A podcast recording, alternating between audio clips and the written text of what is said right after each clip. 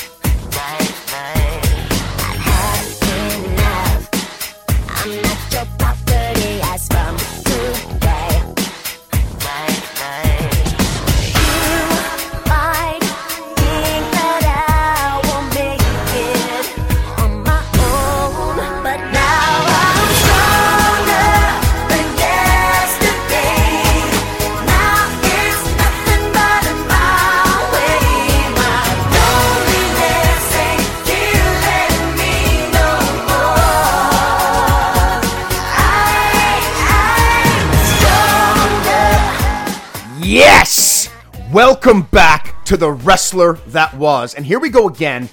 Uh, we're lovingly looking back at the careers of all time greats. I'm Aaron. Here we go. And I want everyone to remember that this is coming from a place of love. And hopefully, this episode continues on our journey of positivity. I am worried though. Not only because I genuinely like Mark Henry, but the first time I ever criticized a Mark Henry match, uh, not a, not Mark Henry, a Mark Henry match on a podcast a while ago, my buddy and I were declared racists. Racists. Now let me ask you something. How can I be a racist when I hate everyone, including myself? Look, since it was 2017, we survived unscathed with minimal internal trauma. But the world has changed. See, I'm worried because when I think uh, of Mark Henry, I'm worried that his career is not going to hold up to scrutiny. And I believe on the last episode, I hinted at this episode, and I know it's been a while, so thank you for putting up with me. It's just these are, you know, these take a lot of time and effort, and I have a standard. And if it can't hit the standard, I'm not doing it. And and that's that's it. that's it, really. And it's it's got nothing to do with not respecting the audience. I respect everyone who who downloads this and listens to it or reaches out. It's just my standard is such that it has to be X, and if it's not, I, I'd rather just not do it. Uh, but if you remember all those weeks ago, I hinted at this episode by saying that our next guy had an all-time bad career until a late career angle saved him. And I think when we look back, we might find out that besides his seven month run, Mark Henry's career is a little weak on the high end stuff. Uh, and it's and it's like I and I like the dude, okay? Like I have no issue with him, right? Look, I'm I'm even accepting of the fact that his middle name is Gerald with two R's, okay? So let's dive into Mark Henry. Before we do, uh, it's been a minute, so a quick refresher. I rate these dudes and ladies uh, in 10 categories t- um, out of 10. And that gives us a score out of 100. Now, our current leader sits at 78 points, bottom feeder 53. So, really, even the worst cases so far, we're still in the 50% range. Mark Henry can't be worse than 50%, right? Maybe he'll be the first one to crack 80. Well, here we go. First category narrative. And I think it's insane to think that Mark Henry was only 24 years old when he entered the World Wrestling Federation. I guess that's why he was always grinning like an idiot wherever he went. There was no, in this man at this point when he enters, there's no ruthless aggression or hall of pain. Only 15 US flags cut up and draped all over his body. And they told him, they told him to go out and smile. And smile he did. Until he witnessed Jerry Lawler trying to bring Jake Roberts out of sobriety. Somebody should do something, declared Henry. And after a few more minutes of irreparable damage, Henry finally got off his ass and twisted Lawler's arm, spilling even more booze into Jake's mouth. I don't know, and it's unclear if Jake's daughters have any sort of grudge against the world's strongest man for not stepping in sooner. If so, I'd tell them stop being racist, okay? Because Mark Henry can clearly do no wrong. And maybe, just maybe, it was the daughters and their fucking baggage that drove Jake to drink in the first place. But we're not here to victim blame. We're here to talk about Mark Henry and how he went along. Henry would fight Jerry Lawler and set the world right before immediately getting injured. Upon his return a year later, he decided he needed to get back on track by any means necessary. He would join the Nation of Domination. It was pretty uneventful uh, at the beginning until a, uh, a skinny white dude in blackface called himself Mizark. Then Mark Henry decided that revenge was out and love was in. He wanted Chyna. He needed Chyna. He even offered for them to slip into something more comfortable. He is bad. Mark would write poetry that would turn Shakespeare himself into that veritable green eyed monster he was always talking about. Have a listen. Chyna, come and lay beside me. My love is all I need. If we come together, I think we can succeed. True love goes through pain and through distraction. Come and lay beside me. Your love is what I'm asking. You know my situation, and we cannot forget that hearts can be broken and torn with disrespect. I want you to know my love is deep and strong.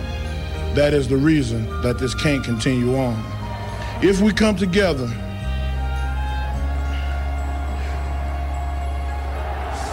if we come together, I think we can succeed. This is what I have for you, truly and indeed. Hell, even Longfellow himself would go back to turning tricks after that display. Also, this was the time where Mark Henry was suing Chyna for sexual harassment. Sadly, his complaints fell on deaf ears as we were 20 years before Me Too. Henry became all about love, though. He declared himself to be sexual chocolate. He declared himself, not me, I didn't call him that, that's what he called himself, and became the resident ladies' man of the promotion. Yep, straight line from Rick Rude to Mark Henry. Henry decided to once again pursue Chyna, this time in a non litigious manner, and was invited to join her and her friend Sammy for an evening of fun. Henry would later discover that, oh snap, Sammy had a penis and would freak out. Sad, closed minded Mark Henry. What a conundrum to the modern progressive mind he must be. His cries for sexual justice go unheard, but he himself freaks out when someone with a penis makes him feel good. Well, did it feel good or not, Mark? Mark's friend D'Lo was encouraging him to lose some weight, and this would not stand for mighty Mark Henry. He promptly turned on his friend, smashing his face and taking his status as the champion of Europe. It would later be revealed that Mark Henry was crazy, a sex addict, and that he had lost his virginity to his sister at the age of eight. And that he had banged his sister two days before the therapy session in which he admitted this. What on earth is going on? But don't worry, guys. The WWF pimp was there to help him with his sex addiction. Uh, I don't know how befriending a pimp and plowing through his roster helps cure a sex addiction, but this was 1999. We're worried about the end of the world in a few months. We let all kinds of shit slide, you know? Even this enabling pimp, we let it slide. But then, it gets weirder. His story gets weirded. He starts dating octogenarian Mae Young, and in a, an absolute miracle of science, he gets her pregnant. Sexual chocolate wasn't shooting blanks, guys. I guess we'll never know how much it affected Mae's pregnancy when Viscera jumped up and down on her stomach. What we do know is that May would give birth to a hand, and years later, that hand would come back to Monday Night Raw to find his father.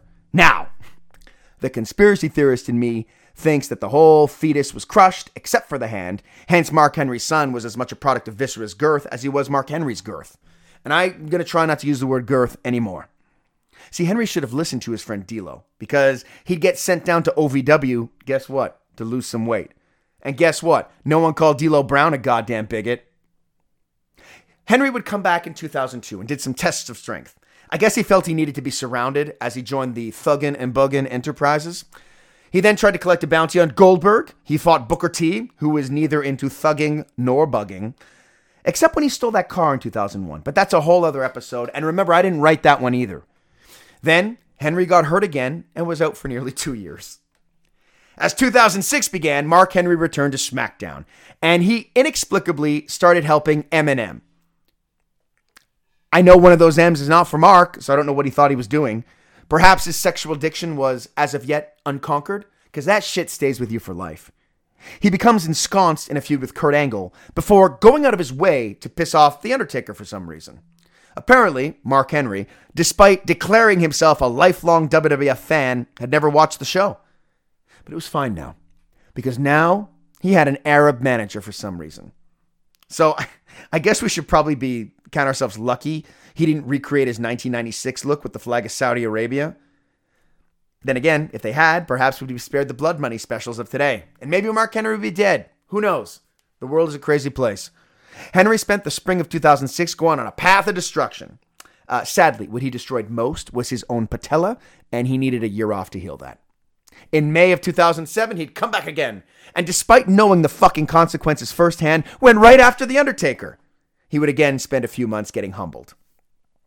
Henry, though, would find acceptance in the loving embrace of ECW. He would defeat Kane and Big Show to win the ECW championship.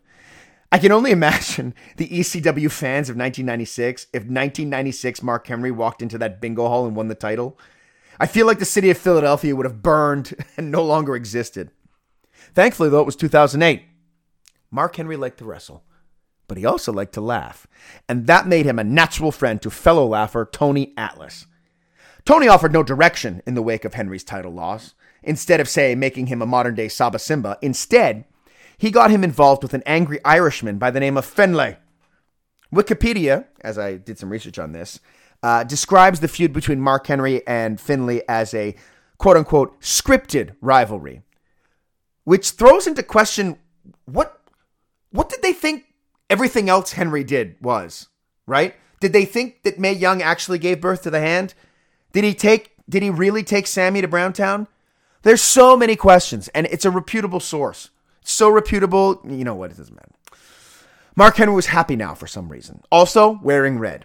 I'm not sure who told him it was a good idea, but I'd wager it was Tony Atlas. He becomes a tag team with MVP, fights the Hart Dynasty. There's just not a ton going on here. He would step into a leadership position in NXT, mentoring an up and comer Lucky Cannon. Sadly, lesson one from Mark Henry wasn't change your fucking name, so Cannon quickly disappeared. Henry didn't, though. He teamed with Evan Bourne and then disappeared into the void that was the 2010 tag team scene. 2011, though, was the fuck around and find out year for Mark Henry. After some time off for injury, again, he comes back and opens the Hall of Pain. He has a title match with then World Heavyweight Champion Randy Orton, and as Henry was about to win, the Big Show jumped in and cost Henry the match. This is on SmackDown, I think. This led to Henry humbling the Big Show and breaking his leg in a tremendous post match beating. The Hall of Pain was now open. Kane received an invitation, as did Vladimir Kozlov. Great Khali. It's Kozlov. I know, I'm not going back. Henry was so dangerous that no one would even fight the man, except for another angry Irishman named Sheamus. He declared, I'll fight him. And just like that, Sheamus was a face and Henry had a credible opponent. Henry ran right over him later in the month, won a battle royal for the right to challenge Orton again, and at Night of Champions 2011, Mark Henry finally achieved a career long dream and won the World Heavyweight Championship from Orton. He'd beat him one more time before getting right back involved with the goddamn Big Show. But at least it made sense. Big Show wanted revenge for his leg being broken. Big Show made Henry his bitch, though, and Henry would drop the strap to him at TLC. Then Bryan would win it later by cashing in the money in the bank. The Hall of Pain at this point, this is December 2011, is essentially over, lasting barely six months. Henry would also face WWF, cha- sorry, WWE champion uh, CM Punk twice on Raw. He'd lose both, but those were cool matches. Um, uh, and then he got injured. Surprise, surprise. He'd return in 2003 and crush Ryback for some reason, and then he announces his retirement. Turns on John Cena in the most epic way possible, and then loses the match by tapping out very quickly. For the rest of his career, truthfully, it's nothing. His music hits, guys get scared, but he's nowhere near the threat he was. There's no cohesion to the story. He's just a guy who's there. So, all in, like I just said, there, there's little cohesion at all. Is he still a sex addict? Is he one bad day away from digging up the mother of his child for one last romp? Why is he only happy when he's a face? And why is he happy? Did he fuck feast on some sort of a pie? What about the broken friendships? Tony Atlas is fucking feet. Uh, D'Lo Brown is making necks. I, I don't see a clear story here. The only time there's any sense of beginning, middle, and end is when he gets mad at D'Lo Brown for fat shaming, or when he when the Big Show messes with him so he breaks his leg. That's not to say there aren't some wonderful things peppered in, but as a cohesive story, so far he's the most all over the place guy we've done. I'm going four on ten for narrative. Let's rate him as a face. Now, the only time we ever cheered for this motherfucker, at least at the beginning, was when he was like a big, dumb, sex crazed buffoon. Imagine describing a wrestling character that way. Like, yeah, yeah, he's all smiles, but he also has a crippling addiction. That's what made us cheer him. He's addicted to sex. Guess what, guys? That's called being a human being. Also, why the fuck is this as a face is he always smiling? Why is he so happy to be there? I mean, I get it in 1996 after he failed at the Olympics and got kicked out of the house by his parents, but it's 2010 now. Do we need smiling red Mark Henry? How can you be so happy after countless beatings at the hands of The Undertaker? Then, the only other thing that got him cheered was when cynical fucks like me got behind his big heel run. And then he brutalized and lied to John Cena and the world. Look, being a good guy, I'm sure I bet this guy's a great person in real life. I bet he's one of the nicest dudes in real life. And you see it in charity stuff, you see it in interviews. But on screen, being a good guy is just not in this dude's wheelhouse. And that's okay. But I'm going 2 on 10 for face. Well, let's go heel. Let's see where he lands here. And I think this is where Henry excels at points. But how seriously can you take a heel when he's dealing with a crippling sex addiction and being beaten at every turn by every person on the roster? but it's a trade off, right? Because he does excel at points. If I were to ranking his character only on the Hall of Pain run, I think Henry's an easy 10 on 10 for heel work. He's scary as fuck and backs up every little thing he says with brutal, devastating action. He also has a great attitude about everything. I mean, it was a piss poor attitude for everyone else, but I love the idea that he's going to show everyone how strong he was and how he deserved to be there. See, I told y'all was a common refrain, and it completely worked. In many ways, it was a new type of heel. One who was actually strong and could back up their shit. I love that because I feel that's a failure they always have. As soon as look at Roman Reigns now, he can't win on his own. He could beat anybody ever before. As soon as he turns heel, he can't beat anybody, right? Um, but here, they produce they pro- like Henry was strong and could back up his stuff until suddenly he wasn't. So within a couple months, like from being this Hall of Pain monster, he's just another heel on the roster. He has to cheat to stay competitive with the Big Show. And by the WrestleMania that year, so his Hall of Pain run is 2011. By WrestleMania 28, which is God, only like seven months after he lost the belt, Henry's hidden in a 10 man tag match between Johnny and who the hell else? I don't even remember who. I don't even remember who John. But I'm not doing a John Laurinaitis podcast. I don't need to remember. Uh, but here, it, but the problem is that's endemic of Henry's whole run.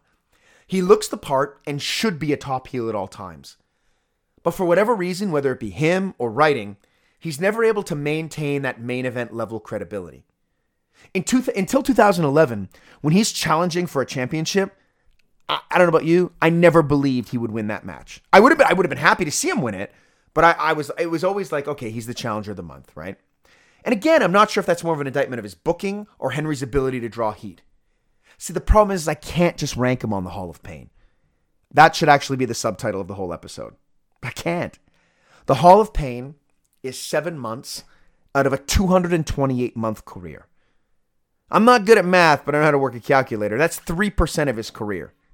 Now, that run was all time great, but I got to weigh everything else, right? And sadly, for the most part, Mark Henry for me was slightly below average as a heel for the most of his career. Perhaps it was because they pushed the sex addiction uh, too, too hard, right? And so he could never be taken seriously. Maybe it was the injuries, right? That's also possible. It, it's not it's not a throwaway to think that like he keeps getting derailed. But for whatever reason, he doesn't cross into the upper levels of heeldom. I'm still to give him some points here, though. I'm to go six on 10 because that Hall of Pain is so strong. And so the potential was there, but there's just so many missed opportunities. Let's rank his characters, though. I got six of them. Number six, the worst one. Happy to be there, draped in the flag. And look, I'm happy that he's happy. But is it not offensive to have this dude's massive nipples all over the stars and stripes? And why is he so happy to be walking into a world of violence, right? Should we even cheer someone who's happy to be there that much? This guy is so lucky that the roster isn't populated with Iron Sheiks or Scott Steiners, or he would not be leaving that locker room smiling. No way. Number five, generic Nation of Domination dude. Look, he's there. He's wearing red, yellow, and green somewhere on his body. It's hard to see. He's splashing guys and he's infighting. There's not much here, but it's not dumb. It's fine. Number four, smiling world's strongest man. And this is later in his career, right? So now I'm kind of fine with him smiling in the world of violence because he knows it and he I guess he enjoys it, right? I don't think it does the man any favors to be smiling like an idiot, but at least now he understands the world and it's a choice. Number 3, angry dude aligned with thuggin' and buggin'. Angry, snarling, potentially dressed like the world's largest blueberry. Mixing in the ECW run here, it's all the same character. Number 2, sexual chocolate. Man, this dude was fucking everything that moved. He comes over to your house, the fish stops swimming. I don't know if it helped his long term credibility to be banging his way through the retirement home, but guess what? It's memorable. And when you th- if you stopped watching wrestling in 2010, you for sure remember this this character. Number one. I mean, it's got to be the Hall of Pain, right? This bad motherfucker's out to kill everyone. He was believable and scary. He was so hot at the time that people started caring about him for the first time in his career. Let's rank his in ring work. There's a lot of clubbing and splashing to go along with his backstage moaning and smashing. I hate that smash has become slang for sex. What are we doing here? Anyway, why? Why? Henry was always good with the power shit.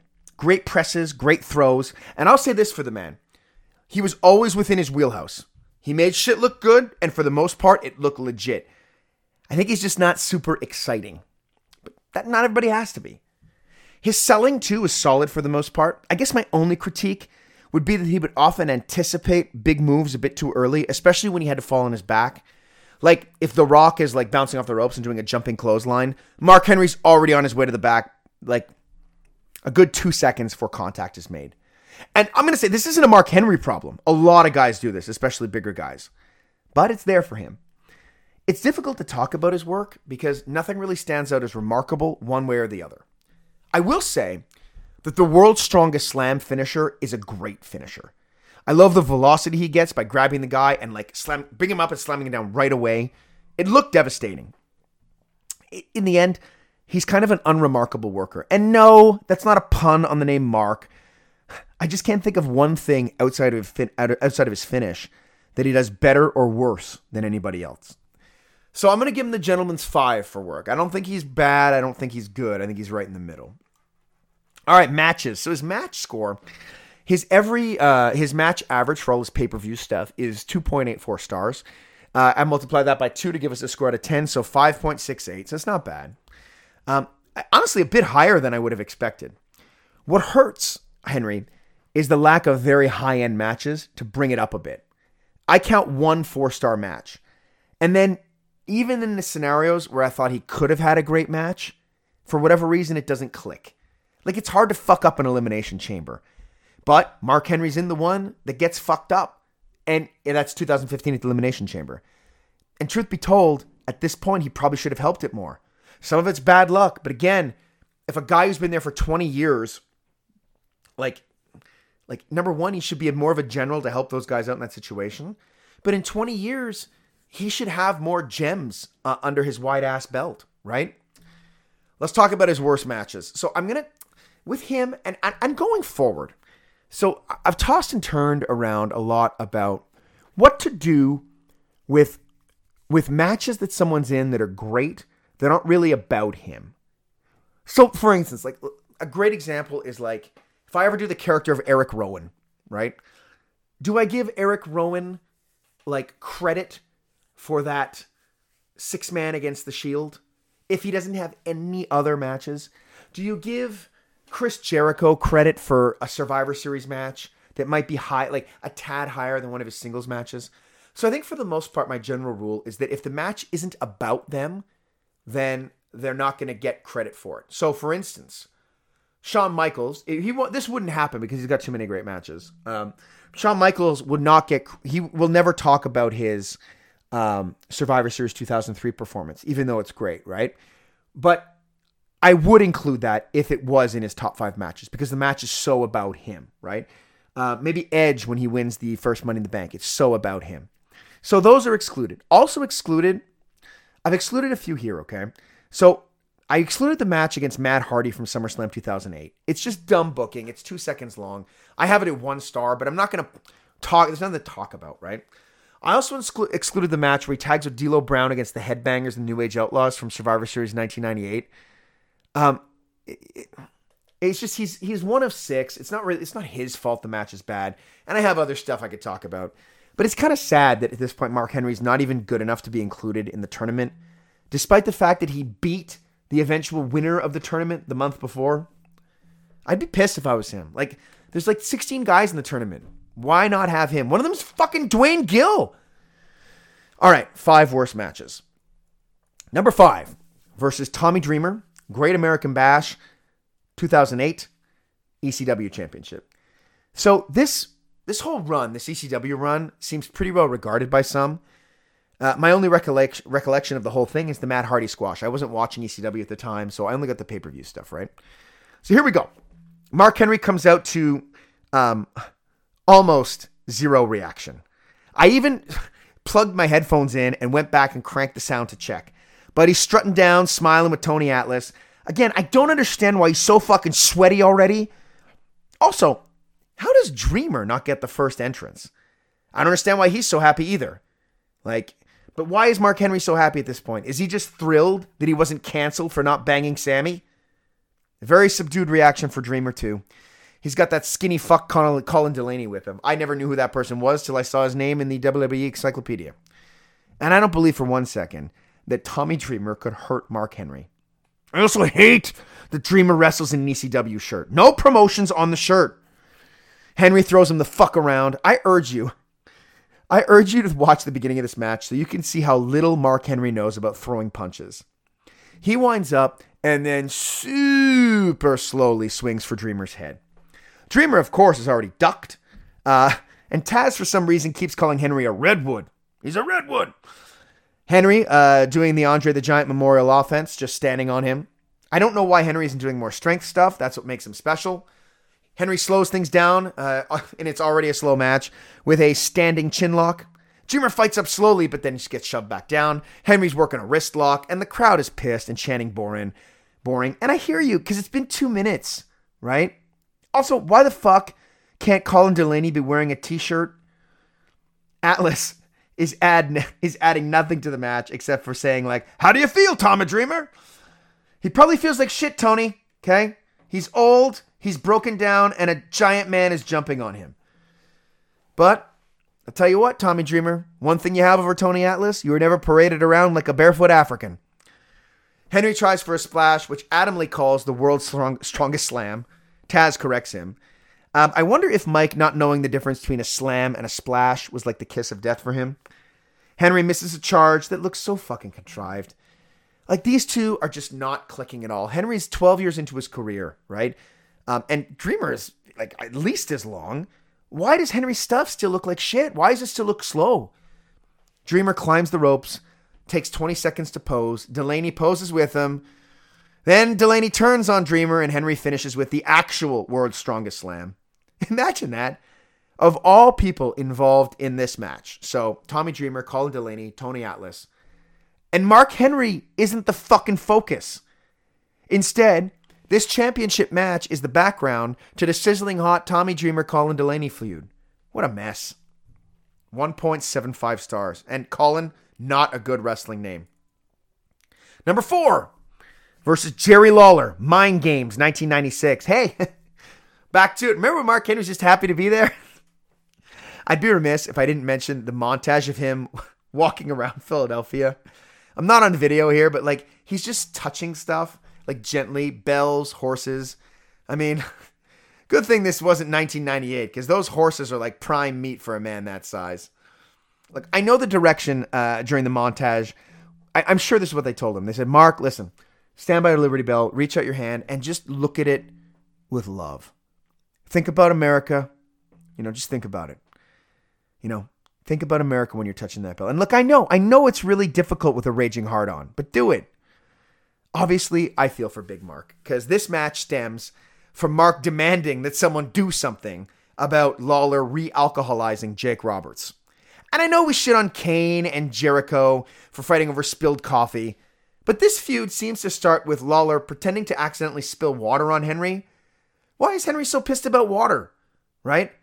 I'm going to go with him feeling disrespected rather than any of the stereotypes that you bigots are thinking about. Mark Henry was wearing so much flag. There is no way that this was the intention of Betsy Ross. I mean, you create this beautiful work of art only for it to be used as a loincloth for this redwood of a man. Not only is it a flag, but it also has the WWF logo on it. Jesus fucking Christ. Lawler starts going off on the Olympics of all things. I would pay I would pay every dollar I own to watch Jerry Lawler show at the up at the Olympics, do his act, and then try to cheat his way to a gold medal at wrestling. Uh, slowed down men on a mission music from Henry. I guess, yeah, this is his first match, at least on, on pay per view or television. He jogs to the ring, which feels like a minor miracle. And JR is already making excuses, saying that he isn't ready to, to, to compete. A word on Mark Henry's hat. Fucking ridiculous. Sorry, two words, I guess. It would look ridiculous on Mario, and he popularized that hat. He fucking hurls that hat into the crowd, and I can't believe someone didn't throw it back. Lawler's commenting on the match as he's doing it, talking about needing to show Henry a basic headlock. Henry pandering to the crowd is weird, too. Lawler gets the headlock, and Henry quickly turns it into a hammerlock. Then Henry shoved his face first into a turnbuckle. Crowd is taunting Lawler. I feel like, though, they give zero fucks for Henry. Henry then very slowly gets his own hammerlock. And then Vince is like, well, someone must be coaching him. I fucking hope so, Vince. Someone's got to be coaching the man. He's never wrestled before. He's going to hurt somebody. Lawler tries for a slam, which gets a laugh out of the audience, and it's funny. Then Lawler gets his ass slammed to the mat. Then Henry stands there while Lawler runs and smashes into him. So let's count. So far hammerlock, body slam, press slam. And then just stand there. Those have been Mark Henry's moves. It's his first match. It's fine. Henry then darts him out of the ring, and Lawler goes way over to the guardrail. And Henry like points to his head like he did something smart. Jerry Lawler has a plan though. He gets the brass knuckles, starts cheating, punches him. Henry's fine a minute longer. I wonder if Vince still thinks he's being coached at this point. Then Henry just picks him up in a backbreaker and, and a submission. And holy shit, in this win, Mark Henry is happy as fuck. Leif Cassidy jumps in. Henry sloppily shoves him out of the way. Same with Jannetty. And now Hunter Hearst Helmsley. Vince is like, everyone trying to make a name for themselves at the expense of this Olympian. Good grief, too many words. Triple H gets press slammed to the outside. What a shame. What a shame he wasn't permanently injured. Like, what are you doing, Henry? You're messing up all kinds of uh, other shit. You can't hurt Triple H and spare us 25 years of bullshit? This was not the worst thing I've ever seen. Same score as the last one, 1.75. But I mean, what can we expect from a guy who can barely move and who JR apologizes for before he even steps in the ring? Third worst versus Kane lumberjack match. One night stand 2007. Why is this happening? Why did I start this project? 12 lumberjacks. Chris Benoit is a lumberjack. And fun note, this is his final pay per view appearance. The last time this man, Chris Benoit, was on pay per view, he was forced to watch Kane and Mark Henry up close. I don't want to jump to any conclusions here, but maybe, maybe we've been asking the wrong questions all this time. Perhaps if he gets to sit this one out or go home early, the dogs get to stay in the house that night. So let's take a look at the rest of the Lumberjacks. Uh, Val, Val Venis is next, and immediately after this match, he started selling weed. Santino's there, turned heel right away. Balls Mahoney got hepatitis. Uh, Steven Richards and The Miz are next. Miz right now is just detestable. Kevin Thorn is next uh, with a slim down Chris Masters. I'm sure Triple H made fun of him backstage. Uh, Jomo is uh, rubbing his abs like he expects Will Smith to come out of them. Uh, Chavo, fuck Chavo. I don't want to talk about him. Ken Dykstra has a, a fox around his neck for some reason. Like legit, he's just wearing a dead fox. I, maybe it's explained on the TV. I don't know. Whatever. Carlito here comes out, and then Chris Benoit. Chris Benoit was the world champion three years earlier. Again, Henry comes out to zero reaction. And I remember at the time always being disappointed he was coming out. Slightly better uh, reaction for Kane, but it's possible they were just cheering the pyro. Henry throws Kane and no out of the ring. No one touches him. Cole then Cole then was like, Mark Henry uh, is the self-proclaimed silverback. And I, I'd like to know how long they workshopped that nickname uh, before they were like, well, no, no, hold on. It has to be self named. Henry goes out and fights everyone off. Kane with this contrived open hand slap to the face. They fight to the outside. No one does anything. So, what the fuck is the point of the match then? Why are they forcing all these guys to watch it? Like, do they have nothing else to do? Do they deserve this punishment? And this is a major problem from Henry matches, and a few of them that I've noticed as I was watching. Because I watch a lot of, I don't just watch the matches I talk about. I watch a bunch to see like, okay, what you know, what is the worst? Because I have a ranking of the pay per view matches, but I don't have a ranking of the TV, so I'll go and watch a lot of it. So this is a problem for him. We're a minute into this match, and it's already slowed to a crawl. And I get that he's huge and he's slower, but he doesn't need to be this slow. And all Kane has done is slap. Balls Mahoney claps for Kane, uh, like a Kane kick out. I didn't know he was a fan. Uh, it's weird watching this match after the Lawler match. Like he's doing all the same moves club, chest bump, now a bear hug. It's 20 years later. well, not 10. I guess it's only 11 years later. Excuse me. Uh, Kane uh, puts out his back trying to choke slam Henry. Then Henry goes to work with another bear hug. JBL talks about Henry being the most effective bear hugger of all time. And I can't remember a time he anyone ever submitted to it, right? I do remember Brock Lesnar beating Hulk Hogan with it. That feels more effective. Bear Hugger from Super Punch Out, probably more effective. Cole is really filleting Henry's girth. He's just thick. Like in 2022, that makes him an attractive. Well, yeah, I guess he'd be attractive in 2022 because of that. People like thick things. Kane jumps from the top to the outside. Now he's just punching again. Kane finally hits a choke slam. Then Dykstra and Chavo, despite being too scared to do anything earlier in the match, jump in and attack Kane. Then back to the fucking bear hug. I guess the Lumberjacks were just there to cheer during the bear hug. Kane passes out and Mark Henry wins. Maybe he is the most effective bear hugger. It took Undertaker three tombstones to beat Kane, but Henry just squeezed him. Clean win, but what a pointless endeavor, right? Why are we building him this way? But also, why make this a lumberjack match?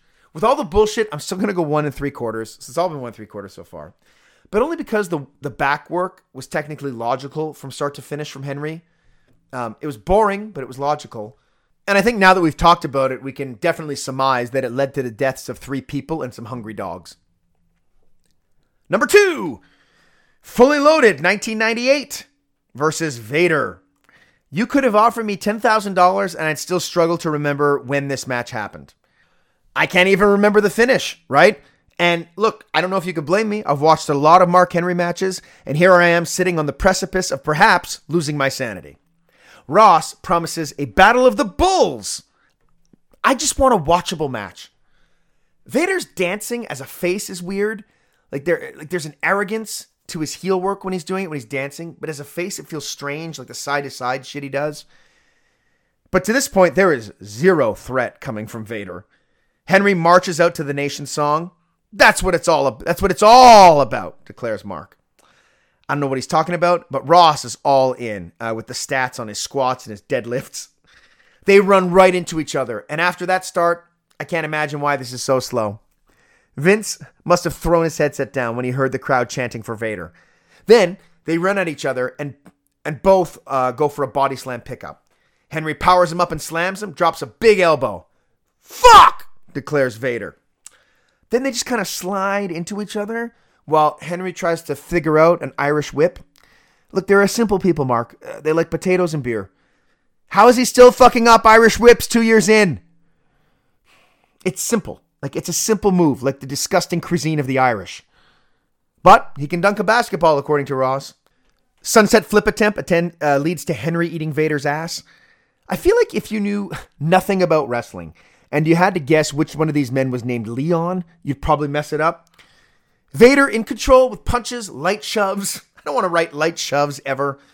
Henry then terrifies me by almost landing neck first on the stairs. Vader splashes him from the second rope, but Henry kicks out with a mighty shrug and a very rolled up penis. Henry then jumps up and power slams him. Then a jumping splash beats him clean. Uh, Henry then starts taking his clothes off. No thanks. I'm good, bud. Another one, one and three quarters. These matches are boring and bad with botches. But nothing's getting to all time level bad. Yet. Mark Henry's worst match. Unforgiven 2007 versus The Undertaker. He's fighting the guy who's on the poster for the show. So this has to be good and important, right? Right? This is the main event? Again, next to no reaction for Henry as he comes into the main event to fight the goddamn Undertaker. Cole then declares that on May 11th, Mark Henry forced the Undertaker's soul to leave the arena. Good Lord. That's why people hate Michael Cole. Forcing his soul to leave the arena? Uh, sorry, uh, sorry, uh, Mark Calaway. I wanted to stay, but Mr. Henry is forcing me out. And how many times does The Undertaker need to be declared dead in an arena? I will say, here's some positives. Henry's attitude and demeanor are all very strong. They wait forever to bring Taker out, chanting, lighting, and then Henry acting all surprised like he hasn't been working for the company for 11 years at this point. Dry ice budget out of control here. The freezers alone they would need to house it cost more than my house.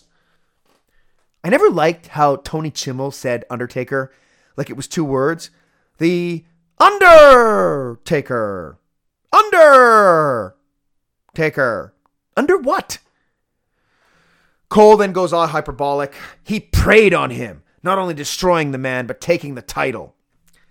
How is taking the title worse than destroying a man? Then he tells us again how he watched his soul leave the arena. I'm sorry, all right? I already watched that in 1994, then saw similar technology at a laser show projected onto a waterfall. Like the waterfall show was about the emptiness of space, and it was way more fun than any of these matches. Great shot, though, as both guys stand in the corner as dry ice cascades through the ring. People don't use the word cascade enough. Henry backs off to start and then starts to reason with him. But look, there's no reasoning with the best pure striker. And just as I was writing it, Michael Cole said it. He couldn't get two minutes in without throwing this fucking nonsense. Takes over a minute to set up a superplex. Henry finally gets it done. And we're three minutes in after a minute of superplex prep, and we're doing both guys lying around. The pure striker attacks, though. Boo! He's going boo, boo, boo, boo, boo, boo. Undertaker's saying that. I don't know if the sounds help or hinder the pure striker case, but it's like when uh, they had to tell Ewan McGregor with the lightsaber to be like, vroom, vroom, vroom, stop that shit. It's just a ton of punches on the outside. Now Henry is just jumping up and down on him. Uh, Cole attributes Henry to weathering the emotional storm of the Undertaker. Whatever, you fucking loser. Just, just tr- stop talking. More just slugging each other. Then they do a move that could go either way. It it kind of looks like Undertaker's using Truth's uh, jumping finish, but Henry just falls, and they call it like a counter. Whatever, just get this done. Henry hits a third splash and then just sits there on his knees, smiling and clenching his fists. Why are you doing that? Like, are you just waiting for the Undertaker to sit up? Guess what? That's what happened. Taker's up now, and he's acting like nothing's wrong. He hadn't been jumped on a bunch of times. Clotheslines, old school, a, great looking chokeslam from Taker. But then Taker looks legit shocked when Henry kicks out, and I don't think at this point he's like ever beaten anybody with the chokeslam, or if he has like a raw match, but not a big match, right? Henry is fine though. He grabs a bear hug, and they reference the Kane match, so we got some continuity. Maybe I'll bump him up in narrative. He works him into the corner and then climbs to the second rope.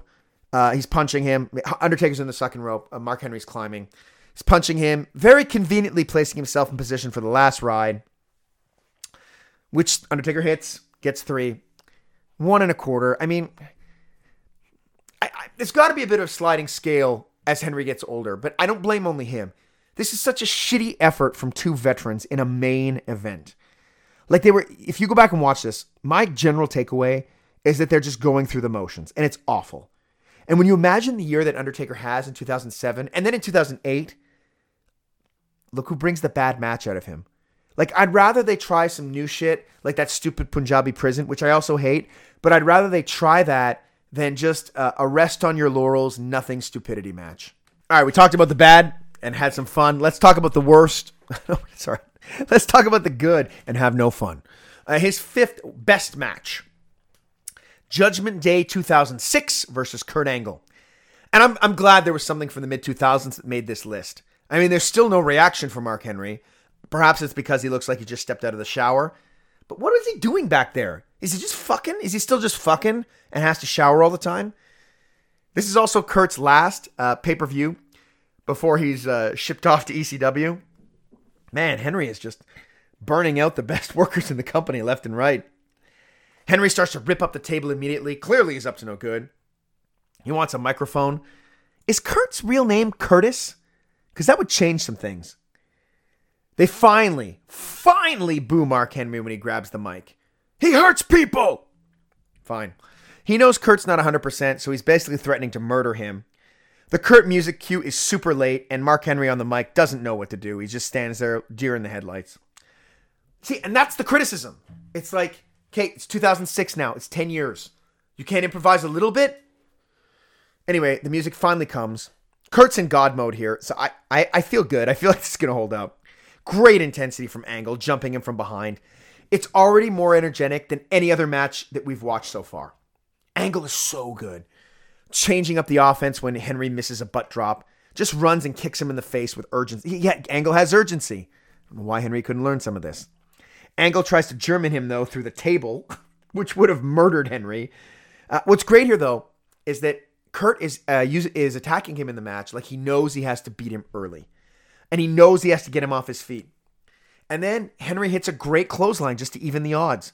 So it's a cool story, and Henry's playing it well. Angle knows he has knows he has to win fast, and it plays out because once Henry hits one big power move, Angle's in trouble. Cole then declares Angle the best pure wrestler in the company. I, I, what what other pure things could there be? Is Teddy Long the best pure dancer? The best pure tag team matchmaker? Seated reverse chinlock from Henry that looks like it should end any match. I don't see anybody getting out of that. See, here it's okay. It's okay that Henry slows down the pace here because when Angle is in control, everything is so fast paced. So it's, it's a nice contrast. Angle jumps and gets caught in the world's strongest slam, but Angle counters into a DDT. And see, here's another great sequence. Angle punches and Henry counters with headbutts and forearms. Love it. German suplex from Kurt, angle slam. But Cole says, see, when here's the thing. Here's the problem with Michael Cole, and I know I've mentioned it before. So Kurt hits the angle slam, and as we're doing the right before the count, Michael Cole goes, This could be it. We at that point, as soon as Cole says, That's it, new champion, is if he says anything like that, uh, it's not the end of the match. He spoils every match as soon as you see his pattern. And I'm sorry I just ruined it for everyone. But he's the worst. Henry with some decent selling in contrast to like the bad matches when he wasn't selling.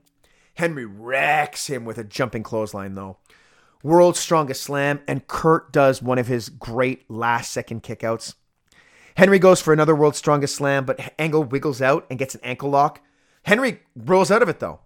And I'd forgotten, and this is cool, I'd forgotten that they cleared the table earlier, right? So now they go back to it. Great stuff. Henry looks like he's going to splash Angle through it, but Kurt moves. Henry rams him into the post, playing off all the rib work they've been working on the whole match. And and uh, Kurt Angle gets counted out. And I don't mind the count out win, and I don't mind it every now and then if it makes sense, and it made sense here. Both guys worked hard. Match was fun. What I wasn't saying before, right? Three and a quarter, ending aside. Post match beat down by Henry, but Kurt fights back, despite being too hurt to move a minute ago. Like he couldn't get up. Why is he fighting back? It's no good from Kurt. Kurt kills Henry with a chair and presumably breaks his ankle. And I can't tell who it is, but whoever whoever the dude is who tries to wrench Angle's legs off is awesome. I think it's Skinner. Uh, Angle breaks free and Olympic slams Henry uh, off the announce table.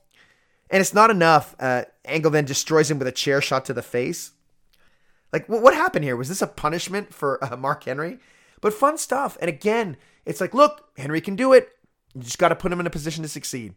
Fourth best match Money in the Bank 2013 versus John Cena. This is the result of one of the greatest promos of all time. Cena had beaten Rock, and Henry had surprisingly beaten Ryback. And then Ryback got the first shot at Cena, not Henry. What what's happening? Uh, so he comes out for this match, Mark Henry. Massive pop for Henry. what a change from the mid 2000s.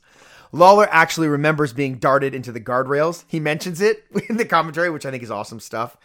And the people are clearly ready for a Mark Henry win here. Yep. Cena is, of course, booed out of the building. It's so funny looking back. You forget how loud the crowd is against him. And I love that they'd always crank Cena's music up that little bit higher uh, to kind of attempt to mask that. Cena with the ultra obnoxious Champ is Here shirt with the belt drawn on it. Big time intros, huge cheers for dastardly heel Mark Henry. I mean, the dude lied about retiring, and he's the most over face in the building. Henry is like screaming about how Cena is his. This is a this is like such a small thing that Mark Henry added in the later part of his career, which is amazing. Is he added that trash talk, and it was scary. Like he looks intimidating as fuck, right? By this point, Henry has gotten really good at less is more. A sidestep with a knee, devastating. One headbutt destroys Cena. Henry works him over, but the crowd is molten, so there doesn't feel like there's any dead space, right? Henry follows Cena to the outside, drops him stomach first on the steps. Big reaction for that. Huge sexual chocolate chant.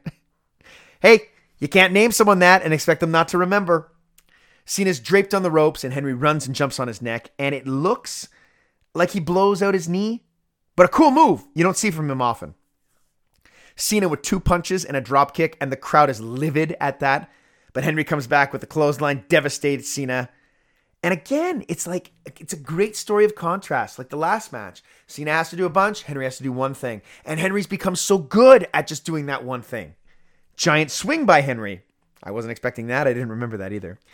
Then they go to the outside. Henry giant swings Cena into the barricade. Chin lock from Henry on Cena. Cena buckles on the Cena sucks and charges up on Let's Go Cena, which is always a nice touch. Good job on Cena there. Bouye punches. I'll let you guess who the Philadelphia crowd is behind. Five knuckle shuffle. The crowd is pissed. Cena picks Henry up for the AA but gets crushed. Henry, Henry just collapses on him, gives the crowd hope. And an awesome spot where Henry has him uh, by the hand and yells for Cena, Get your ass up. Love it. Now Cena does get up and gives him the AA. Henry kicks out, so the crowd is excited. And Henry, Cena can't understand what's happened. So he goes to the top. He jumps, and Henry fucking catches him. World's strongest slam. Crowd is insane. This probably should have been the finish. Incredible stuff here. Crowd chants, one more time. Henry's pissed, so he rips off the turnbuckle pad. And then Henry gets shoved into the exposed turnbuckle and gets put in the STF. Cena fucking applies no pressure at all. It looks like shit. Ref bump, Cena gets low blowed. But Cole says, Mark Henry's going to steal the title. So you know it's not the finish. Henry looks pissed. He tries the world's strongest slam, but Cena jumps behind him, gets the STF again. Again, zero pressure. Henry taps. Awful ending. I can live with Mark Henry losing. I can live with it.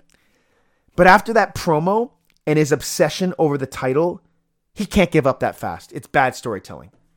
But very good match. Three and a half. Number three Money in the Bank 2011 versus The Big Show.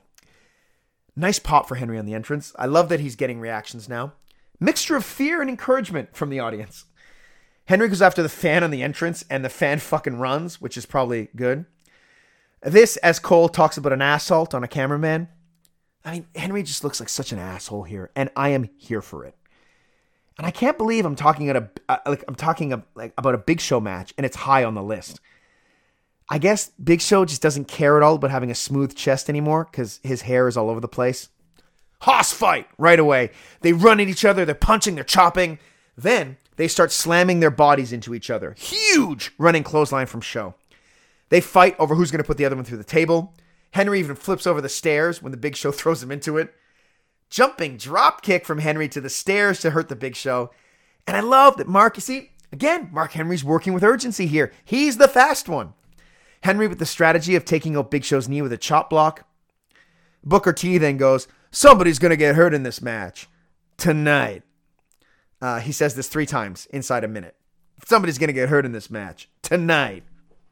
Somebody's going to get hurt in this match tonight. And I'm not getting paid to do commentary for WWE. Henry working a devastating looking half crab. Big Show fights his way to the ropes, and Henry is pissed. I like that he's pissed and not surprised. You know, like a real human person who has wrestled before.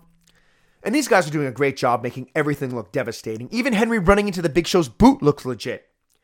Big Show goes for a clothesline, but Henry kicks him in the knee, gives him a world's strongest slam, and now Henry is surprised. But I think, in, in his defense, uh, I'm not sure anyone kicked out of that in a while. And it's a quick surprise because he's like, oh, and then goes right back to it. He doesn't do the face to the camera 15 minutes. Another world's strongest slam, and now a huge splash, and another. And this ends the big show. He just crushed him. I love that he was like, fuck it, I got to do a lot of stuff. So he just kept hitting him with stuff. I love that. You go out of the norm when you have to go out of the norm. That's storytelling. Henry won't even tolerate the ref raising his arm. And the post match is so good. He pulls the big show to the corner, grabs a chair, Pillmanizes him. He has to walk by that stupid GM podium to get the chair. So I remember that.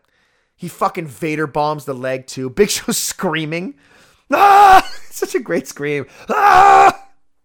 Henry was zero mercy, and he's standing around screaming too. I'm so sad. The one missed opportunity is that they don't play Henry's music while Big Show is suffering on the ground. Another nice touch, though, is when the paramedics come in. Henry makes the paramedics run around him. Awesome character stuff here. He's on a roll, and he's killing at this point, melding character and action. Like, it's really uh, impressive stuff. And the roll continues with his second best match SummerSlam 2011 versus Sheamus. Uh, this is the match that turned Sheamus face with three words I'll fight him. Amazing. Uh, everything Henry's getting more over at every entrance. On the entrance, Henry gets a great reaction. Gone are the days of zero reaction. Cole declares that he's scary dominant, but Booker T clarifies Henry is a bully. And I have no doubt that Vince McMahon threw down his headset when he heard that. Sheamus is a complete face here. And it's this is just a fucking fight. I love that Henry is just morphed into this ass kicker. Sheamus is pummeling the shit out of his back. And Sheamus is doing well until Henry's had enough and just tosses him out of the ring before casually pulling his hair back. Henry screams at the announcers, calling them clowns. He then jumps at Sheamus's head uh, while he rests on the ropes to a massive "oh" from the crowd. Fantastic backbreaker submission with Sheamus over Henry's shoulders. Sheamus has a lot of fight, but Booker states that he's taking the wrong approach of going strength for strength with Henry tonight. Sheamus with the 10 beats of the Bodhrán, and Henry fights out before Sheamus just stops fucking around and does some more. Henry's reeling, and I like it because like Sheamus is a legit challenge, right? Uh, Brogue kick though sends Henry to the outside. Then, in an incredible spot, um, because Sheamus goes up to the outside, Henry just scoops up Sheamus, runs him into the post, and then fucking drives him through the barricade.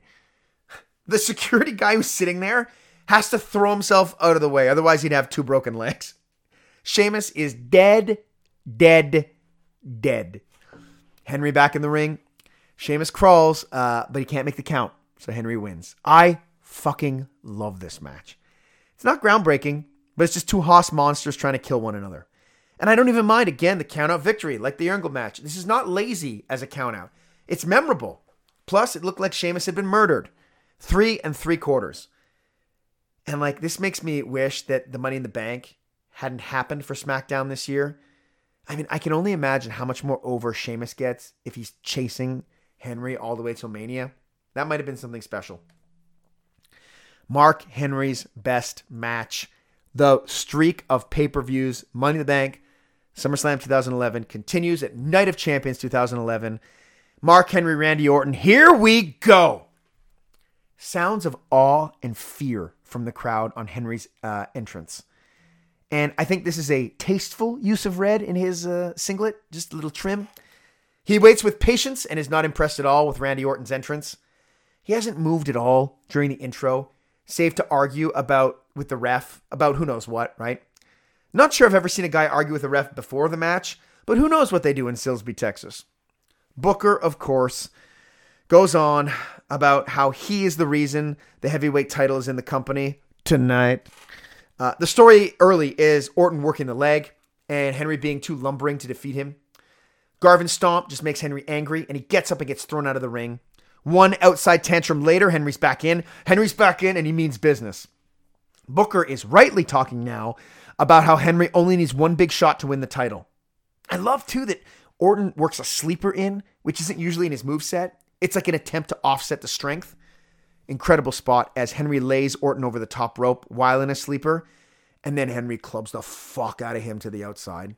Orton's in trouble now, and Henry's killing him dead with headbutts. Then Henry wraps his whole body around the ring post. So think think Bret Hart figure four around the ring post, but instead Henry's on the outside, like bending his back around the post. It's visually impressive. It looks like it kills. Orton's doing a fantastic job selling uh, Henry's clubbing offense. One big forearm, and Randy looks like he's in mortal peril. The story is, is really strong too. Henry dominates until he makes a mistake, and then Orton scrambles to try and stay alive. Henry hits a world's strongest slam, which gets two.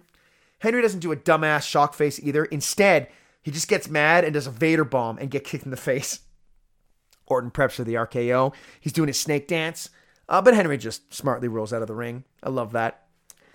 Gets DDT'd, uh, but manages to hang onto the ropes to save himself. Cole then starts going on about that place that Randy Orton's going to. He's going to that place. I hate that place. I fucking hate the words as they come out of his mouth. Where is that? What is that? Orton then gets leveled with a big kick to the leg. He's hurt, and now Henry's smiling. He knows. Orton gently tries to climb up Mark Henry's body, but Henry's dominant now. Orton climbs up again, tries an RKO, and in an awesome moment, Henry just shrugs him off. Then Henry grabs him, second world strongest slam. One, two, three wins. He wins the title. Massive pop. The music also hits exactly at the right spot for the victory. Henry's celebration is awesome. I love this match. I love it. It told not only the story of Orton being overwhelmed, but Henry, uh, excuse me, being overwhelmed by Henry, but it also told the story of Mark Henry's career in in a match form. I loved it. Four stars. And then after the, you know what, uh, we'll leave uh, we'll leave what happens after the match for the next section. Let's rank his promos. And uh, look, I know what you're expecting me to cover here, but it's just too long. Uh, instead, I clicked on a YouTube video that said greatest promo of all time. And it's the one right after Henry won the title in the match we just covered. So, and here he is, all fired up. Let's give it a listen. You didn't believe, did you? You didn't believe that I would be holding the most coveted prize in professional wrestling. Did you? Oh, and don't start cheering. Don't start cheering because none of you believed it either. You're all doubters. You're all haters. I'd like to welcome all of you to the Hall of Fame.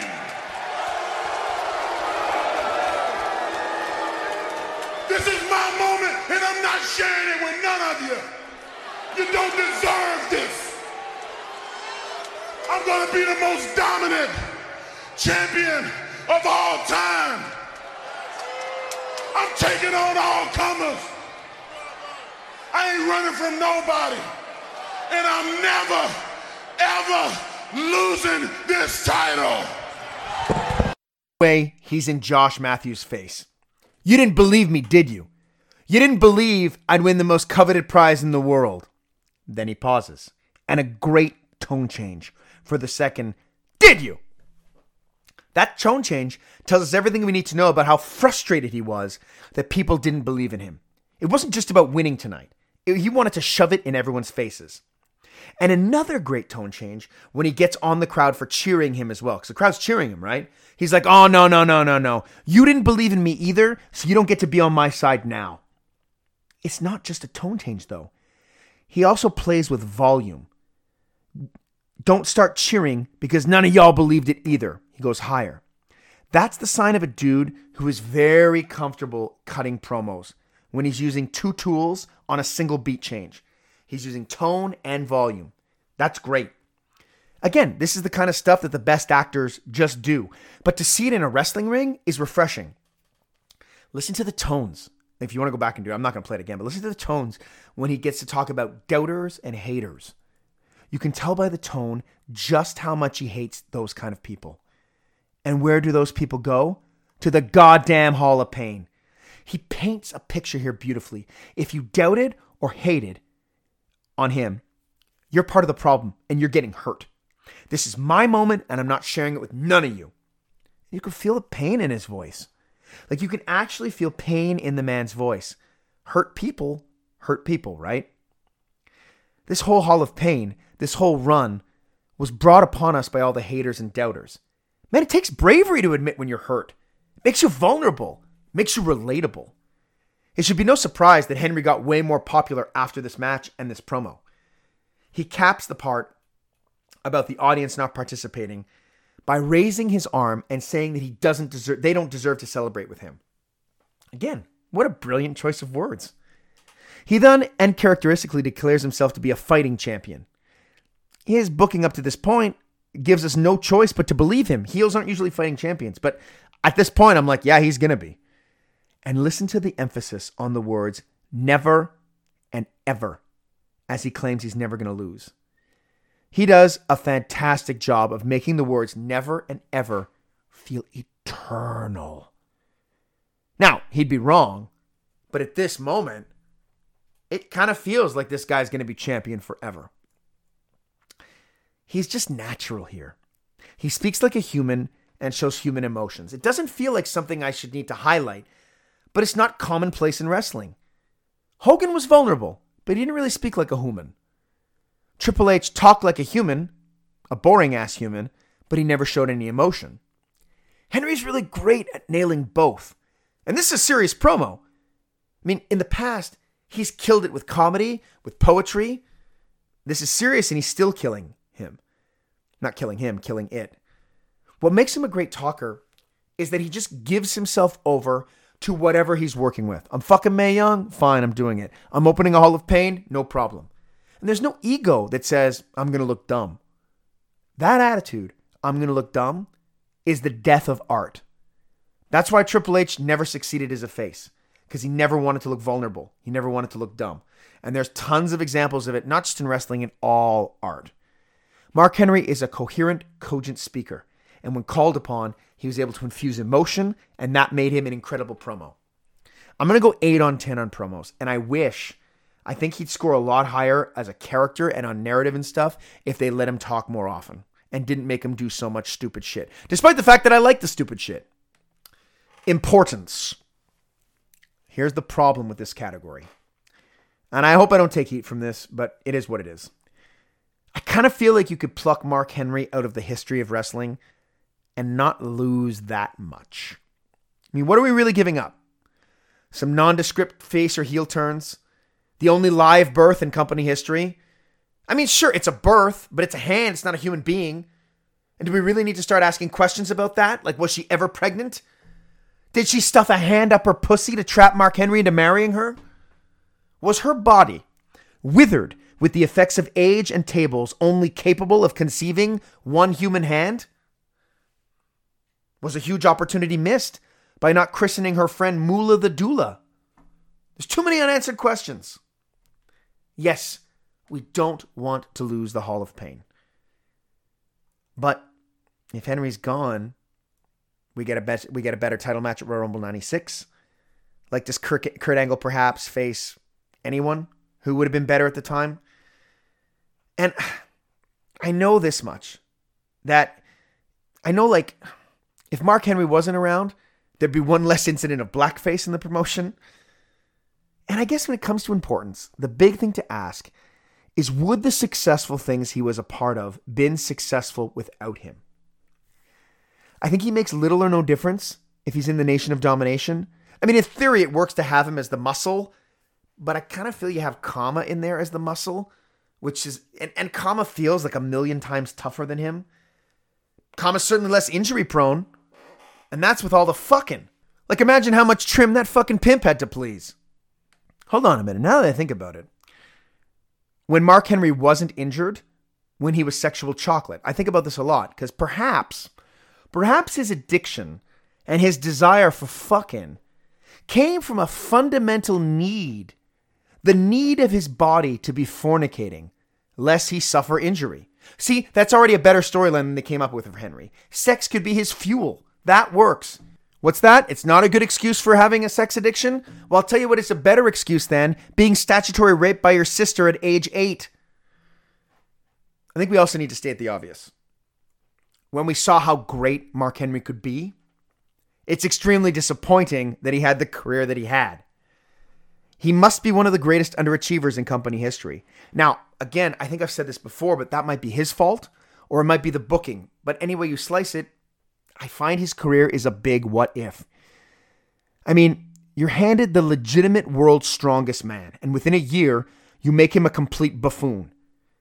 How many guys are there for nearly 20 years? 20 years, right?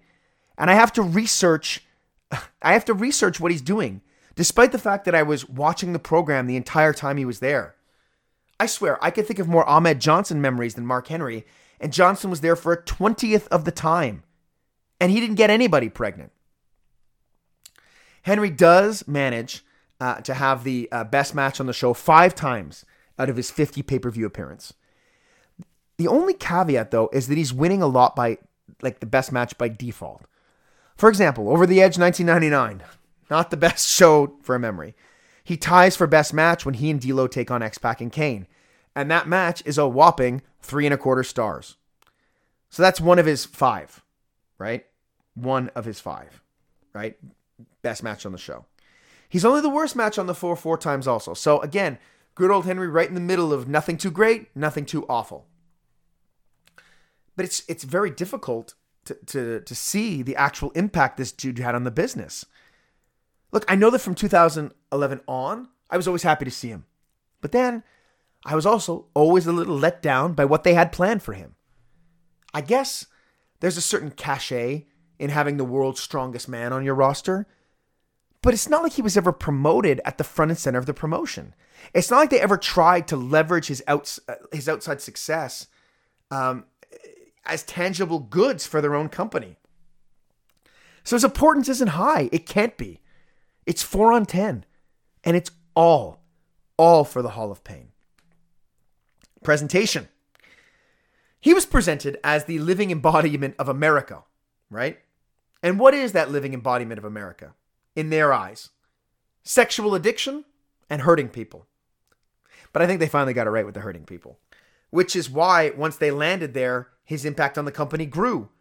But he was never really presented as a major threat until 2011. I mean, yes, they gave him The Undertaker a few times, but that was in service of killing time for the dead man as opposed to doing something constructive for Mark Henry. But his music. Oh, his music. His first song was the Lex Luger theme.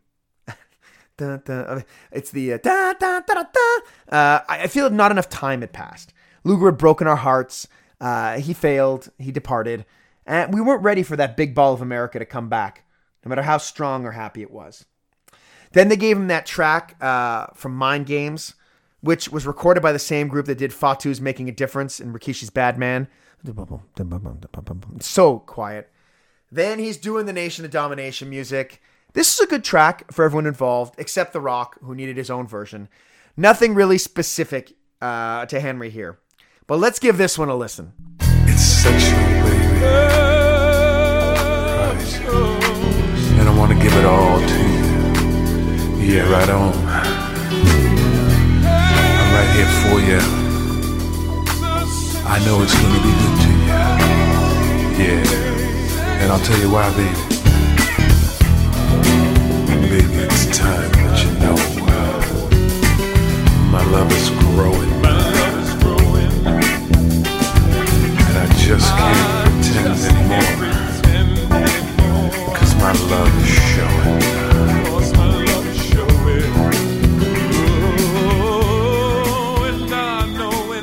Sexual chocolate, baby. Um, it's sexual, baby.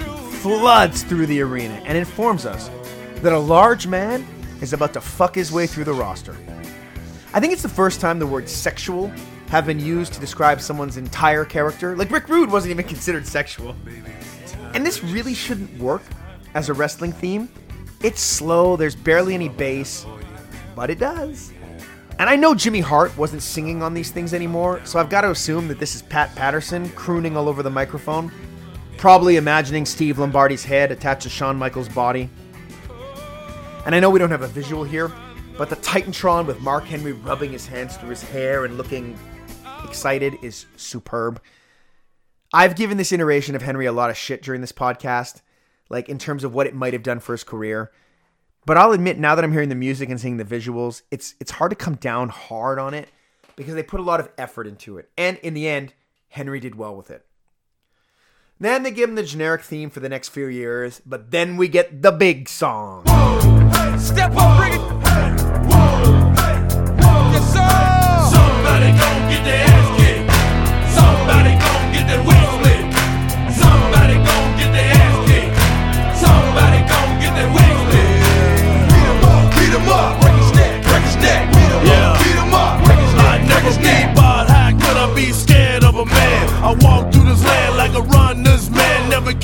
imagine the pain that I bring. If I said I'm a doing in the streets of this thing, it's the K-I-N. G-N Hill, wildest band in the world, and I have no fear. I'm the mean and the mean, the nightmare dreams, the root of all evil. Weak fear me, yeah. Somebody gon'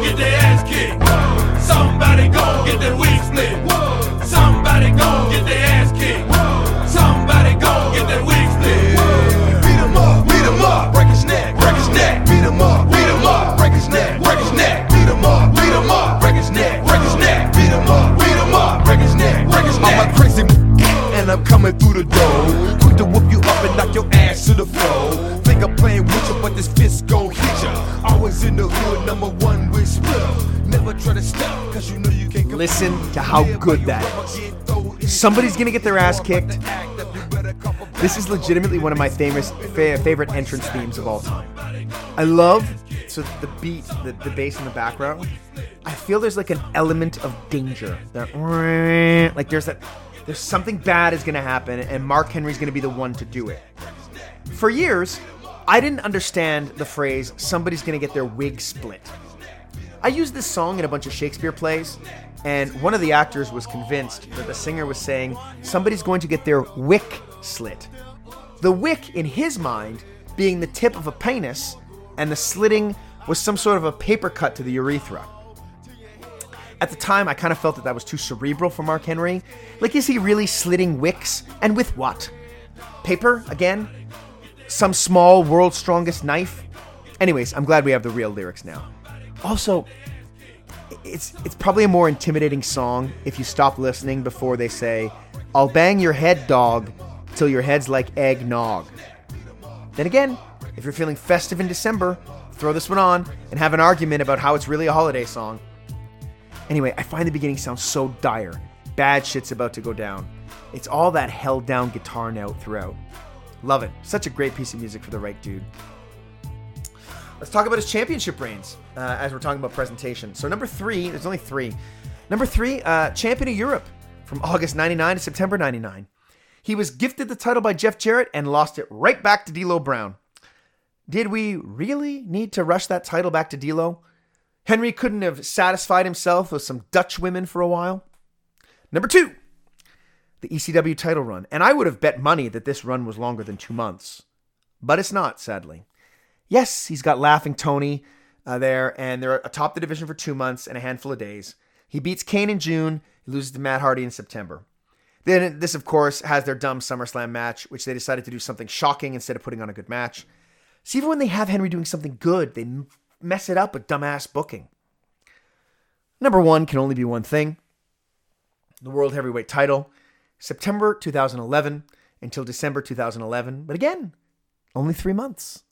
But I loved these three months with Henry as champ. It legit felt like he earned it, and he was able to believably bully an entire promotion with the belt on his shoulders. It is a great run, though, until they start making him second fiddle to the big show. But while it lasts, it's really gold.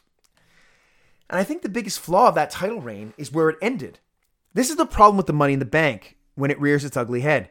In 2011, we have two winners Alberto Del Rio and Daniel Bryan. This is the problem with telling the same story every year with the money in the bank. That you know whoever's holding the belt is just a placeholder until the cash in. And I know it might seem like sacrilege uh, to take that run away from Daniel Bryan, but if I remember it right, his plan was to cash in at Mania against whoever the champion was. How great would it have been to have Daniel Bryan figure out how to beat Mark Henry, who'd been running over guys for six months? Or even if you want to do the Sheamus thing, have Sheamus win the Rumble and beat Henry at Mania, and then have Bryan challenge Sheamus if he's going to do the cheap thing. I'm okay with that too. There's probably an argument to be made that he pro- that Mark Henry should have beaten John Cena in 2013 for the title as well. I mean, how do you not reward that great promo with like some sort of dignified outcome instead of just tapping so quick? All right, let's uh, rank his gear. It's hard um, because it, it's also similar. I got four. The bottom is definitely the USA stuff. Too many colors stre- stretched over too much body. Then the solid, the solid color singlets, like when they're all one color that aren't black. The blue feels fine. The red is just too much. Lisa Simpson showed us what a tomato on steroids looked like, and we didn't need to see it in real life. Two is the sexual chocolate gear. I really like it. It's really nice black singlet. Word sexual chocolate. There's the gold and the silver wrapping around him. The best, though, is the plain black singlet with color trim. Hall of Pain and after. I like the red trim, but all of it works. Uh, word to the wise, uh, from me to you. Don't type in sexual chocolate merchandise into Google. You don't need that. Uh, they, they never really did, we- never really went all in with Mark Henry merch. I do like the t-shirts they made for him during his big run. Bent on destruction with the barbell twisted up. I think that's a cool shirt. Then they did a slight variant, adding the orange color, untangling the barbell, and writing "That's what I do" on the back. Because he started saying "That's what I do." I'm not sure uh, what that is, uh, but it's certainly someone I don't want to be on. Something I don't want to be on the other end of.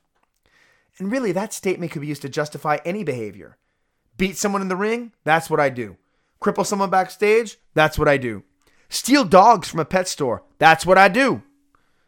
They finally gave him a shirt with his giant face on it, which always looked like it was being stretched horizontally. Anyways, they never really gave him too much. I mean, how do you not sell sexual chocolate bars? They made the wrapper for his Titantron. uh, we can't get an actual bar. Like there's a there's a there's a sexual chocolate chocolate bar in his thing. Why aren't they selling that? And lace it with whatever drugs you need. It's wrestling. Where are the foam barbells? The Mark Henry condoms? The poetry writing kits? How about a thuggin' and buggin' go kart? They dropped the ball with his merch. He hasn't had a lot of toys either. There was a really shitty Jakks uh, bone crushing action figure that he was part of the Nation of Domination. He never had a classic superstars. And then his elites. I mean, he's got a really good Hall of Pain elite. He's got a great sexual chocolate elite uh, that look really great. The uh, elusive Mark Henry elite is the Nation of Domination Walmart exclusive that I would love if someone could find. but it's just tough. They, they- I don't know. They just don't make him that much, and it's too bad because he's he was there a long time, and now that he's gone, they're not making him again. Look, I'll go five for ten for presentation. Again, if it's the Hall of Pain, it's ten. I don't want to keep repeating myself. It's only three months, or sorry, six, seven months. My mistake. Feuds. Does he have any feuds? I think the problem, I think Henry has the same problem as many people from this era, meaning that if you're not in a tippy top position, you're not given feuds to deal with. Instead, we get series of matches. He kind of feuds with D'Lo because D'Lo didn't want uh, his friend to die a premature death, and Henry was having none of it. He kind of feuded with the white man with Thuggin' and Buggin'. Like, how did they not do a Mark Henry Eddie Guerrero feud over Chyna? I guess he was too wrapped up with parenthood. It does take a lot out of you. He was mad at The Undertaker for some reason. Look, there's just so much meandering for Henry that it's hard to pin down feuds. The promo with Cena's an all timer. That led to one match, then he went back to doing nothing. And that actually feels like a perfect summation of Henry's career. One thing happens, then he's back to nothing. Four on ten for feuds. Moments. He jumps up and down on Ken Shamrock, joins the nation. He takes out Chyna on a date, cuts a rug on the dance floor, and I do love that despite him being a heel, they kind of play it straight and he's not a dick to her. Like he genuinely likes her. I actually really like that. I think it's neat. He's in love. Then he gets a blowjob from Sammy, spends the better part of the year banging Mae Young. Other big moments, he becomes a father, he betrays a friend. Then there's just nothing forever. I mean, the Hall of Pain, he breaks Big Show's leg, destroys Sheamus. The moments are not there. The moment, I mean, the moment where he wins the title is all time great because the crowd legit pops for the dude. And I love that he has to tell them off post match because they're cheering so hard for him. He also wins clean, which is great. I'm going to say his single worst moment is probably the Elimination Chamber 2015. I don't want to lay it all at his feet, but one of the pods breaks early. The whole match completely breaks down. And Henry's there and should know better. At this point, he's it's almost 20 years. It's really inexcusable he can't get it together. Single best moment. So here, here's where we'll finally talk about the promo of a lifetime in the summer of 2013. I couldn't include in the promo section because it's just too long to give a full review of it. But this whole thing is genius. You've all seen it from the visual aspect of him bringing his boots down to the ring. He's going to announce his retirement. He's in that pink coat. And then he has a legitimately great performance. It's all gold because it's speaking from the heart. You can tell he feels the weight of a career far from home as he speaks about his daughter. He doesn't say anything with his son, but there's there's gravitas to it. And I I get it because look, I do I tour shows and I'm gone days. Sometimes I'm gone a couple days at a time. Every now and then I leave for a month, but it's rare. And I feel it with my kids. So I can't imagine how he would feel being on the road all the time. Then there's the subtlety of asking John Cena to stick around because he wants him to hear it. He speaks to the greatness, Mark Henry does, of his own career, but then slips in, not as great as your career, John. Oh, what a touch. When Cena puts the belt on him, he refuses gracefully. I love too that he takes a moment to call a fan dummy for bringing up Mae Young. Because, like, uh, my, my family, Mae Young, not Mae Young, dummy. Oh, so good. Because he breaks him, he laughs, and Cena laughs. Then he lets Cena raise his hand as he says goodbye and turns on him with the world's strongest, sla- the best, strongest slam of all time. I think what he does after the speech makes the moment even stronger. He screams about, I got a lot left in the tank. Did you think it was that easy? And he stares him down and he's scary. He's in a dress shirt. It's raw. It's real. It's brilliant. He rips his tie off. He tosses it at Cena, who's dead on the ground. It, it, it's, a, it's how I imagine uh, Suge Knight looks when the bakery is closed. It's such a perfect moment, brilliantly executed. It's so good on its own. And this is the category I feel I'm happy to reward greatest moments and bump them up a little higher. I'm going 7 on 10 for moments. And that's despite not having a lot. This one's that good. His title wins that good. So, where are we at? I think if you take out the middle section of Mark Henry's career, it would shine a lot brighter. Forget the first appearances and the big ball of America. Keep the nation, keep sexual chocolate, keep the Hall of Pain. Man, that's an awesome career. But it's not his whole career. That leaves us from late 2000 into 2011.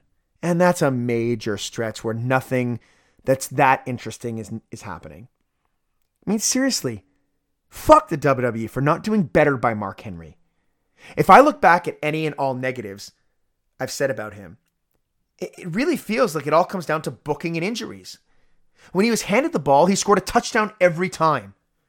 I'm not sure how that analogy works. I'm a hockey guy, all right? There's no balls in hockey, so I don't know how that works. But seriously, like, how could they not do better with him? I get at the beginning he wasn't ready. He was green. But from 2011 on, I don't care how old he is, you should be booking him in a strong position. Here's how it stands right now Mark Henry is our ninth guy we've covered, and he finishes ninth with 50.68 points. Mr. Perfect is ahead of him by about three points, and Honky's up by another three. It's not like Mark Henry has an all time bad career or anything. But of all the guys we've looked at so far, he finishes the worst. I can't imagine he'll stay there very long, though. But I can't say that I'm surprised. I just remember not really thinking about Mark Henry's career until someone called me a racist on a podcast for not liking one of his matches. So I thought maybe I'm wrong. Maybe I'd misjudged his entire career. Was I a racist with a small penis? after careful inspection and consideration, I'd say Mark Henry's career is massively buoyed by the Hall of Pain era, which again amounts to seven months of a 15 year career. That's it in a nutshell. But again, by watching more and learning more about him, I really like Mark Henry. He was almost always entertaining, except those middle 2000s.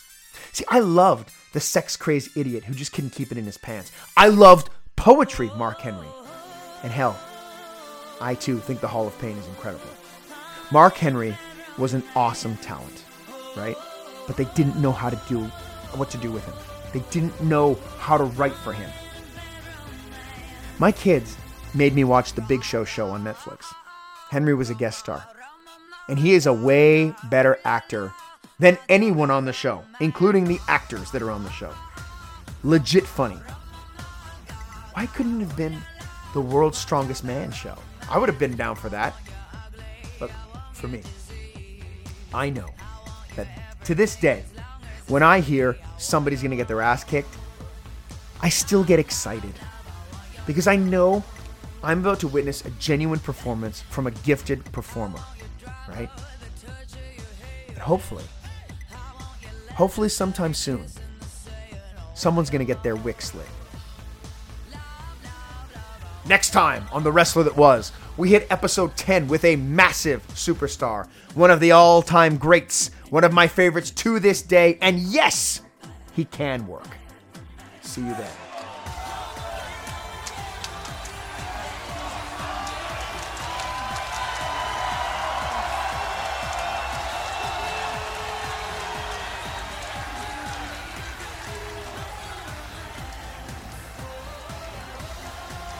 I want you to stay. There's something I want to tell you. I want to tell the boys and the girls in the back. And all of y'all.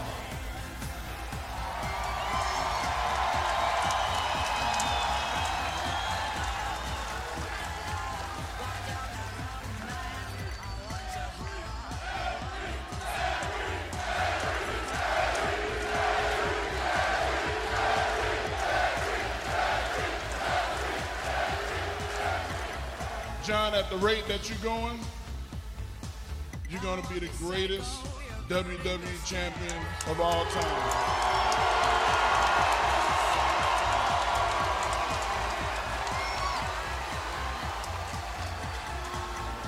And if I if I had any regrets, any regrets at all about my career, I've been world heavyweight champion.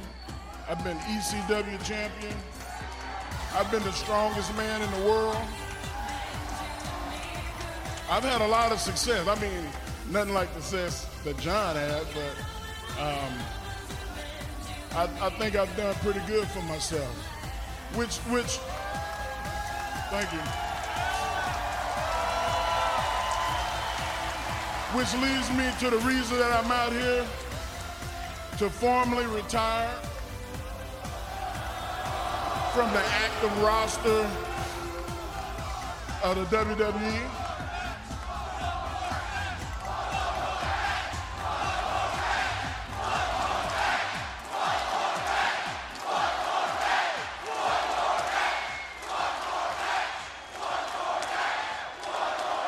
Thank y'all. One more match from the one of the better crowds that I've been in front of in the last five years.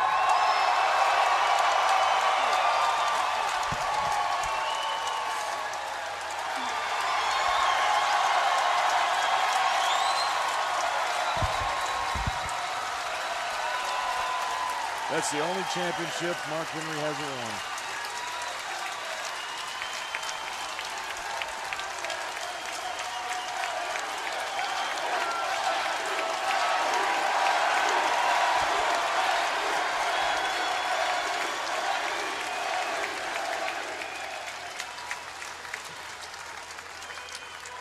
I'm on the road close to 200 nights a year. To my beautiful wife, Jana, I think you'll see more of me than you want to. And to my son, Jacob, who's a fanatical wrestling fan. Some of y'all seen him on Twitter.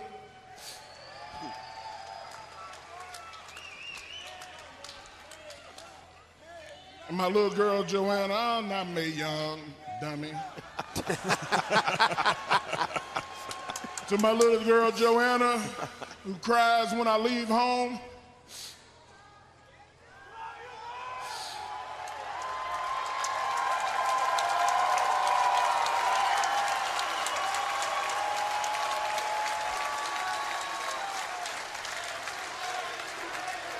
Baby, I'm coming home.